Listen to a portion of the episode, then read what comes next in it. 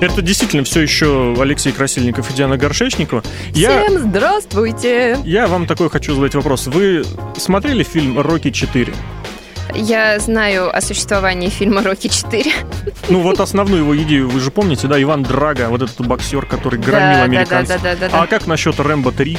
Рэмбо 3, ну, я, их же там очень много. Их очень много. Вот какой, какого-то Рэмбо я смотрела. А что это был за Рэмбо, я уж не знаю, Леша, извини.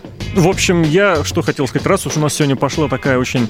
Добавляем новые рубрики, я бы хотел посвятить, уделить несколько минут э, такому событию, как э, вещь, в принципе, которой я очень интересуюсь, которой я занимаюсь и очень много уделяю этому времени, свободное от работы время, естественно, это про рестлинг. К сожалению, э, на прошлой неделе скончался, умер один из самых, э, наверное, ярких рестлеров своей эпохи, но примечателен он не тем, что он был рестлером. Это был первый спортсмен, первый атлет, который изображал русского злодея.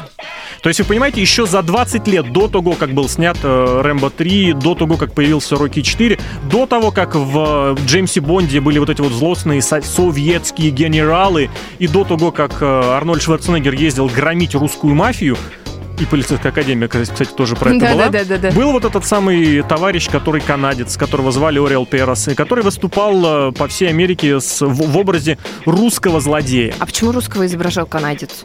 Ну, это есть такая определенная, не знаю, что ли, традиция, что, с одной стороны, человек лучше понимает местный менталитет. С другой стороны, надо тоже понимать, что вот этот самый рестлинг, вот эти постановочные бои без правил, это немножечко не в русском, не в русских традициях, не в русском менталитете, хотя вот эта вот борьба на показ, что называется, называется. Она пошла, можно сказать, как раз из России. Вот эти выступления на цирковых а, аренах, выступления перед большим стечением обстоятельств, в том числе и на ярмарках, на фестивалях.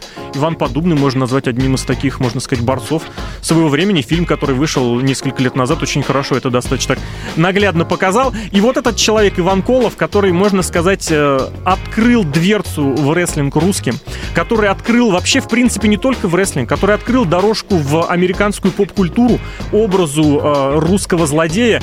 К сожалению, умер на прошлой неделе в возрасте 74 лет, и я предлагаю предоставить ему, что называется, последнее слово. Все, что вы говорите обо мне, это сплошная ложь. Вы обвиняете Колова в нарушении каких-то правил, в том, что я говорю не то, что вы хотите услышать. Вы принижаете мои достижения. Так вот, вы все лишь двуличные, отвратительные капиталистические свиньи. Я бывший чемпион мира в тяжелом весе. Я чемпион в командных боях. Перед боем со мной противники говорят, что ради победы не постоят ни перед чем. Так почему же вы думаете, что я должен вести себя иначе?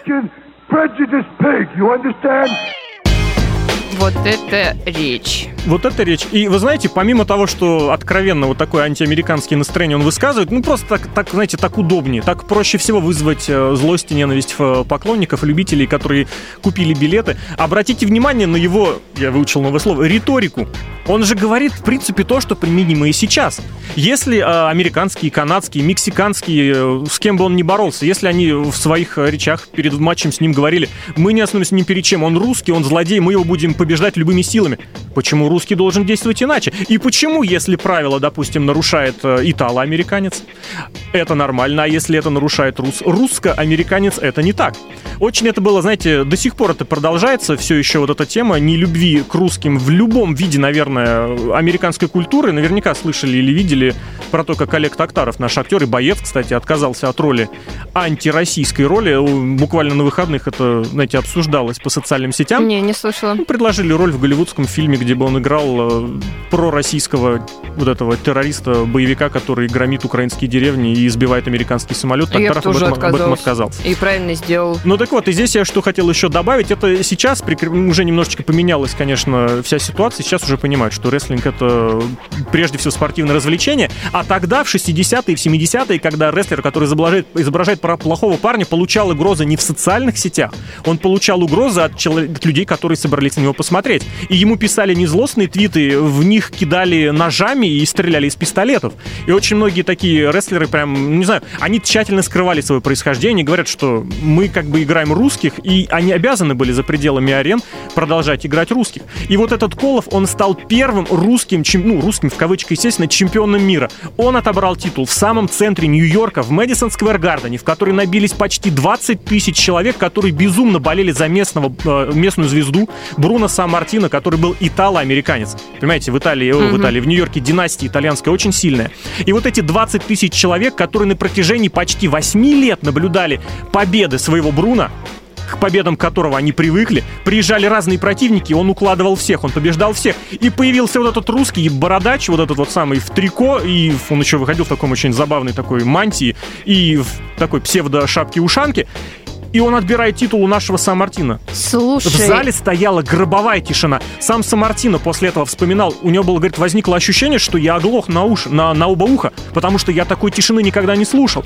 Русский поднял титул в самом центре Нью-Йорка, титул чемпиона мира в тяжелом весе мне кажется, для России, да, это было все равно потрясающим достижением, даже при том, что тогда это особо никого не интересовало в нашей стране. Сейчас на это вот так ретроспективно окидывая взглядом, мне кажется, это было одним из самых ярких событий, именно связанных с Россией, вот в этом самом мире профессионального рестлинга. И хочется, я не думаю, что это было лишним вспомин, вспомнить э, вот этого замечательного канадца, который был пионером в мире про-рестлинга, изображая русского злодея, но при этом будучи совершенно потрясающим, контактным, общительным человеком за пределами. Он ездил на фестиваль, он подписывал автограф, он фотографировался с детьми и с э, людьми, которые говорят, слушайте, а я, говорит, вас видел, когда был маленьким. Он говорит, да, тогда я был немножечко побольше, немножечко посильнее. Сейчас вот я общаюсь с поклонниками так. Пару лет назад, помнишь, э, по российским телеканалам э, гулял э, видос, где, собственно, российский чувак якобы въезжает на танке на стадион, на да, стадион да, да, в Сан-Франциско. И обратите внимание, это было крупнейшее шоу года. Это как раз та же самая компания, это был открытый стадион, значит, зрителей было в несколько раз больше.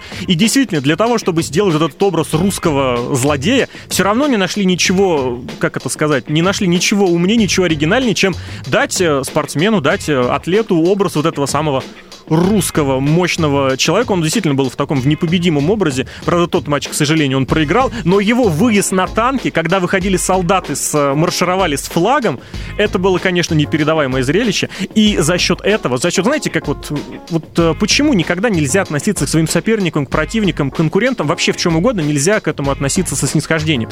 Если ты принижаешь своего оппонента, если он выставляется в плохом свете, в чем смысл, в чем заслуга, в чем соль победы над ним.